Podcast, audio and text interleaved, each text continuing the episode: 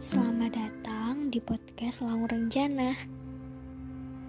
Saya nggak bisa banyak cerita di sini, soalnya hmm, yang saya ceritakan sudah jadi milik orang lain.